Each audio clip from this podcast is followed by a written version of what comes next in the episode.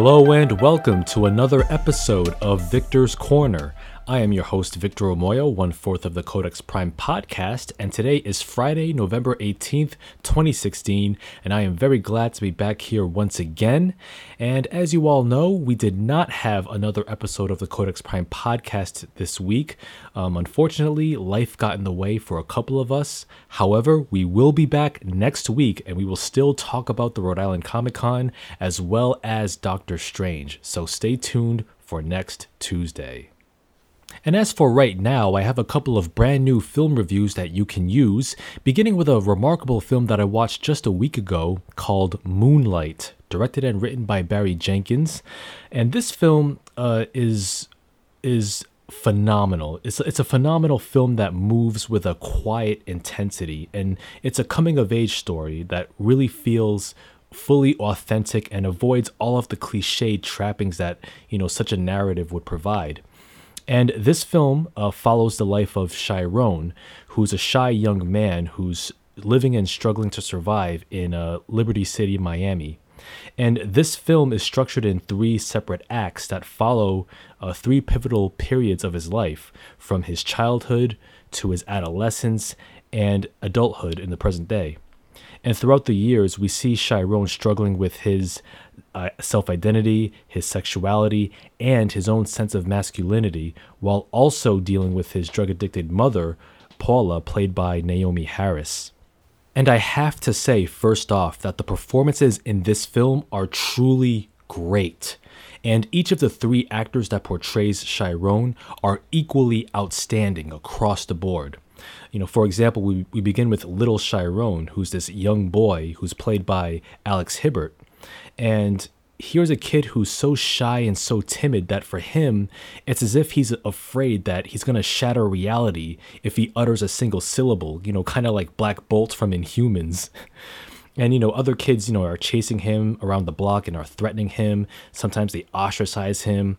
And Chiron is a very lonely and withdrawn boy. And he's so shy that he's afraid of talking to people and opening up in any way. And here comes this this guy named Juan, played by Mahershala Ali, who happens to be this drug dealer who, you know, reaches out to Chiron and genuinely connects with him. And what's interesting about Mahershala Ali's performance and his character is that, yeah, he's a drug dealer, but he does not fall into the expected cliche and stereotypes of his role. You know, he's not a guy who's, you know, deliberately steering Chiron into the path of wrong and, and you know, and, and, and bad choices. No.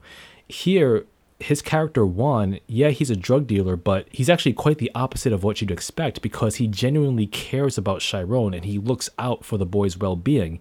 He becomes an uh, uh, an essential father figure to him that's sorely missing from his life.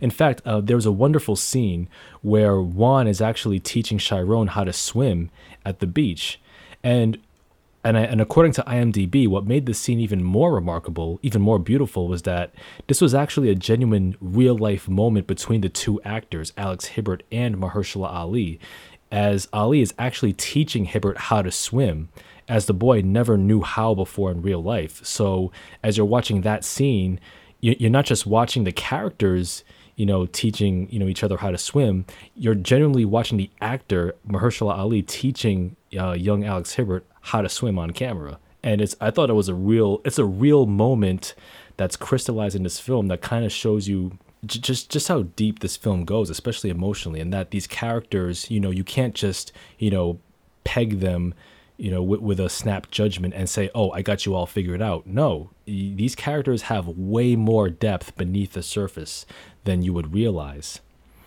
Um, speaking of other performances, uh, Janelle Monáe, you know, one of my favorite artists, you know, she's very delightful as Teresa, who's Juan's girlfriend, who happens to dote on Chiron, and she, and she becomes a, a maternal figure uh, to to the young boy when his real mother, Paula, you know, kind of falls short in more ways than one.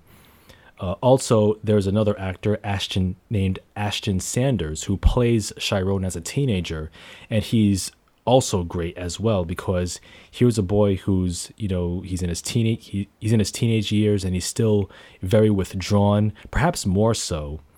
And his storyline is one of the more powerful moments uh, elements in the film because here this is when he's starting to discover you know, his own sexuality and he's trying to come to grips with how that makes him feel and how that makes others uh, around him feel. In particular, this other boy, his friend named Kevin, who the teen version is played by this actor Jharrel Jerome, and and their interactions are are very moving too because you know you wouldn't expect them to you know I guess you know fall for each other so to speak, but it's it's very it's handled very intelligently and very very tenderly, and it's and it's not and it's not played mawkishly in any way.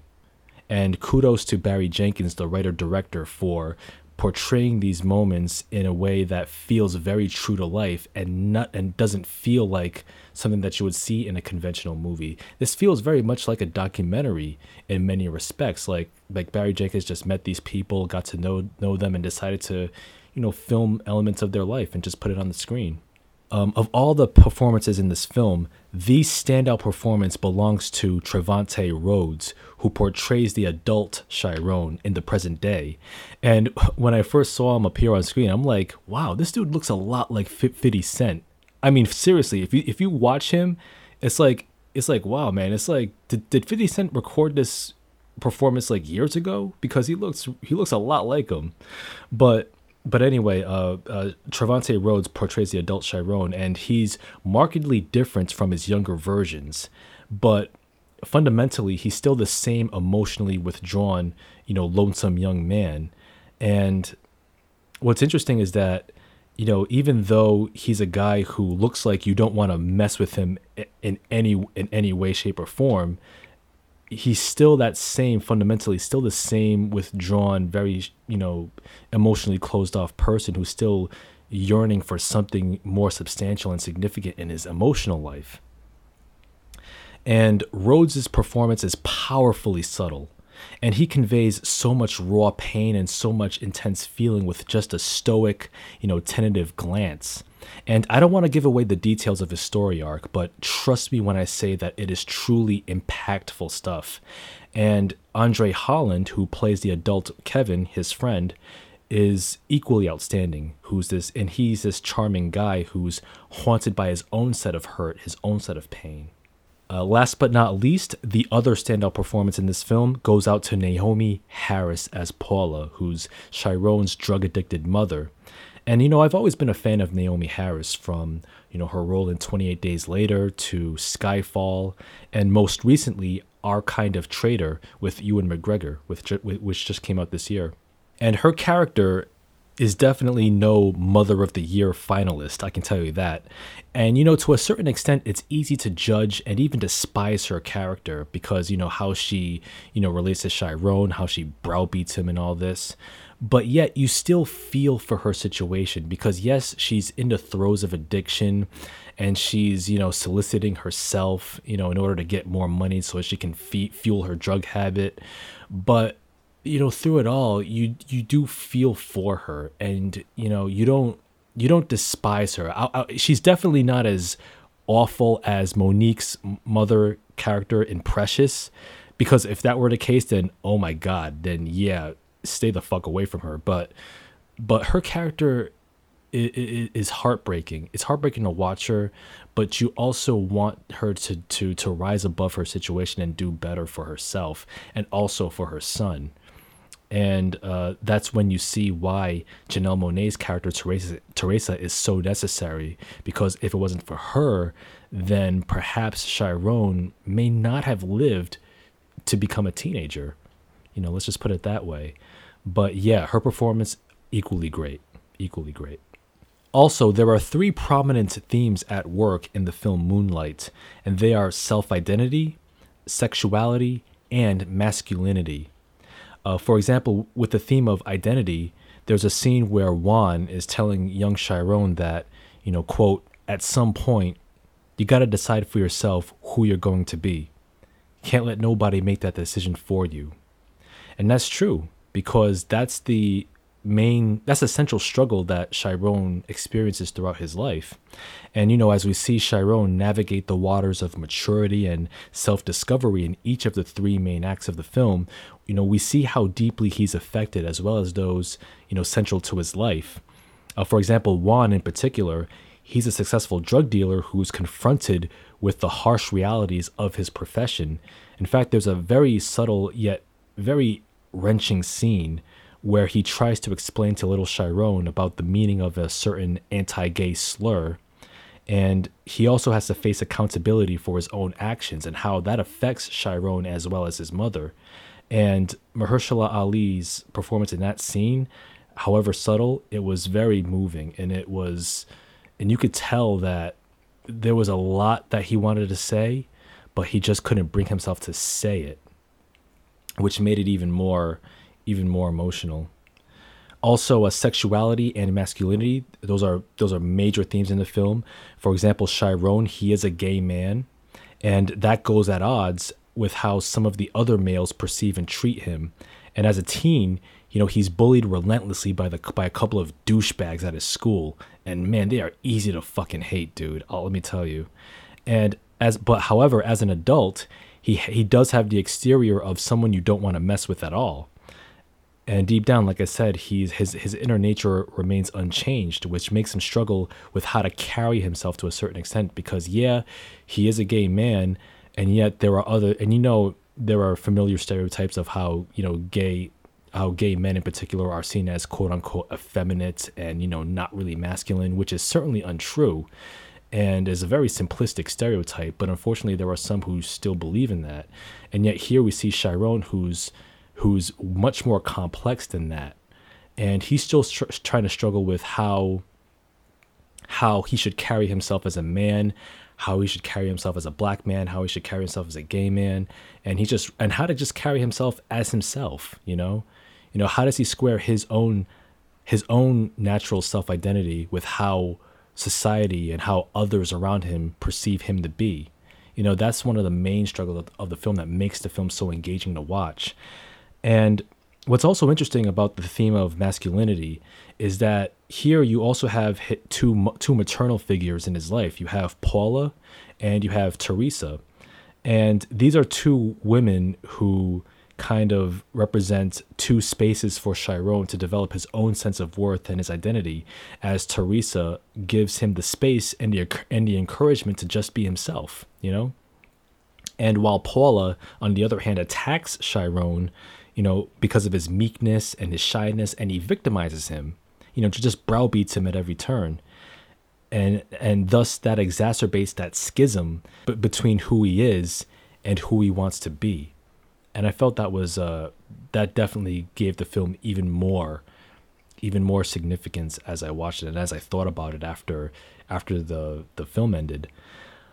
Um I will. Uh, I will also say that uh, I have to give kudos to uh, James Laxton, who's the cinematographer of this film. He's also the cinematographer of Barry Jenkins' previous film, Medicine for Melancholy, which I encourage all of you to go see. Um, his cinematography in, in, Moonlight is beautiful. It, it, it, sort of portrays the the broken and the broken beauty and blight of its Liberty City, Miami setting and you know, I've said a lot about this film already, and, and, and, in case you can't already tell, I absolutely loved this film. Moonlight is a phenomenal motion picture. As a matter of fact, you know, many critics have already said that this is probably the best film of 2016. And you know what? I'm gonna have to agree. I know I know we have a few weeks left of 2016. We have a month and a half left, but I will be very surprised if there's another film that comes out between now and December 31st that tops Moonlight as the best film of this year. I strongly encourage all of you to check out that film, Moonlight. It's currently playing for all of my Rhode Island listeners. It's currently playing at the Avon Cinema on Thayer Street, and it's playing at the Showcase Cinemas in Warwick uh, on Quaker Lane. So please, I encourage you see Moonlight and also see Medicine for Melancholy. It's an excellent film. It's a powerful film. It's a film that will stay with you for a long time, and I can't wait to revisit this film again. Our next film review is on director Denis Villeneuve's latest sci fi film, Arrival, starring Amy Adams, Jeremy Renner, Forest Whitaker, Michael Stuhlbarg, and Tzi Ma. And In this film, uh, 12 gigantic alien spacecraft appear all around the globe, and nobody understands their purpose. And Amy Adams uh, stars as Dr. Louise Banks, who's this renowned linguist and college professor who's selected by this military team to interact with and determine why these mysterious aliens have arrived on Earth. And working alongside her is Jeremy Renner's character, Ian Donnelly, who's an astrophysicist who helps Dr. Banks attempt to discover the reason for the aliens' arrival. And they must work against the clock as worldwide tensions among multiple heavily armed nations prepare for a full on assault to defend themselves. Now, when it comes to genre fare, director Denis Villeneuve takes a more thoughtful and nuanced approach to these types of films, you know, such as the crime thriller Sicario, which is an awesome film, by the way, uh, the dramatic thriller Prisoners, and the psychological mystery film Enemy, starring Jake Gyllenhaal. And here, his latest film, Arrival, is also shaped by his more deliberate approach to the material, and he offers a more cerebral, philosophical sci fi film that left me pondering it for a few hours after the, after the end credits rolled. And I'm still thinking about it right now as I'm, ta- as I'm giving this review. you know, it's Arrival has a, has a plot that I can't delve into too deeply without revealing the mysteries that unfold. But the opening lines by Amy Adams' character, Louise Banks, provides some clues as to how to engage the film. And I would imagine that a second viewing would yield a somewhat different and even more fulfilling experience. And Arrival, it's a cerebral sci fi film that definitely encourages and requires and even rewards multiple viewings. And this is a film that I would love to revisit once it once it hits uh, on Blu-ray. And speaking of Amy Adams, you know, she's always been a great actress, and here is no different. You know, in this film, she turns in a great, you know, sensitive performance, and her character is a woman who's still reeling from tragedy as her teenage daughter succumbed to terminal cancer and we see their relationship which opens the film and that in some ways informs her actions throughout the movie you know from her careful yet courageous approach in learning about the aliens to you know her determination in reinforcing the gravity of each discovery in the face of such skepticism by her superiors. Uh, in particular uh, Forest Whitaker Forest Whitaker's character, Colonel Weber, who's this somewhat gruff military man who's prepared to do whatever he has to uh, should things go south.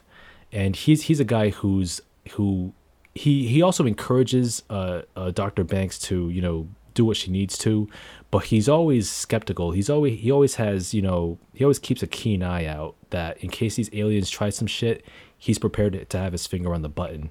And you know this film is it's it's it's just terrific and it's thoroughly engaging from start to finish. And I love the fact that in Arrival uh, the main theme is communication, and and and it's about how language shapes our very thoughts and actions from culture to culture. And you know what? In more, you know, if, if this film was more schlocky, if this was if this film was if this film was more schlocky and cliched, we, we would follow the humans as they try to figure out how to blow these invading aliens to oblivion. But in Arrival, the alien invasion, if it can really be considered that, it serves as a catalyst for uniting humanity, not exclusively by fear, but more so by curiosity and the drive to learn for the betterment of mankind, not just for its survival. Also, if you look at the aliens in the film, the aliens have a very unique design, and they're they they're the there are these uh, the aliens are these towering creatures that look like a mashup of a giant human hand and, and an octopus. It looks really weird, but that that's how that's how I can best describe it. And these aliens communicate by shooting inky black mist into the air, which they can shape into cryptic, you know, seemingly undecipherable circles. And these circles serve as their language, their written language. And this plays into a core theme of the film, the circles, which again I can't really dive into without spoilers, but it's something that drives the engaging mystery of the narrative. That's something that you just have to see for yourself. I'm not going to reveal any details. Um, also, I, I absolutely loved the score by Jóhann Jóhannsson, who also made the dark, brooding score of Sicario. And in Arrival, his score sounds very minimalist and, and experimental, and it's almost haunting and otherworldly and in a way it's also a character in and of itself in some ways it kind of reminds me of like a mashup between uh, sicario and Under the Skin. You know, that, that dark and brooding sound of the former and that unsettling, creepy, yet somewhat wondrous sound of the latter. Also, uh, Bradford Young, uh, his cinematography in this film is artfully composed, and he offers this very this visually minimalist aesthetic, and it has a very cool cool color tone throughout. Um, also, the set design was interesting too, which kind of which which you see through his cinematography from uh, the the charcoal gray black interior of the alien ship, which kind of looks like the vacant docking bay of the of the Death Star, only if it was made from stone uh, to also there's this sweeping aerial shot of the alien ship which is hovering above the fog covered hills and the valleys of this grassy montana fields where the film primarily takes place. Uh, there's a scene where is an aerial shot where you see that where you see the alien ship and as the as the camera is hovering around the ship you also see on the ground the military complex that that's that's underneath and you know it's like their base of operations and it's and it's it's pretty it's pretty amazing to look at um, over overall, uh, Arrival, like I said, I can't get I can't get into the plot details too much, but I will say that it is an it is a challenging, cerebral, intelligent film that that I encourage anybody seeking you know more cerebral fare to check out. Uh, this is this is a film that definitely encourages multiple viewings, and once it comes out on Blu-ray, I will watch it again um, who knows? I might even pro- might even do a video. Who knows? Who knows? You know. But uh, yeah, Arrival. I also, I like I said, I recommend that film, and also recommend checking out Denis Villeneuve's uh, previous films as well. So Arrival and Moonlight, two films that you should definitely check out this weekend if you get the chance. And that about wraps it up for this week's episode of Victor's Corner. Once again, thank you so much for listening. You can catch us on SoundCloud, iTunes, and Google Play, as well as select episodes on our YouTube channel. You can also catch us on Facebook, Twitter, and Instagram, and you can email the show at codexprimepodcast at gmail.com. Once again, thank you so much for listening. Be well, be awesome, be safe, and I will see you when I see you. All right, take care, guys.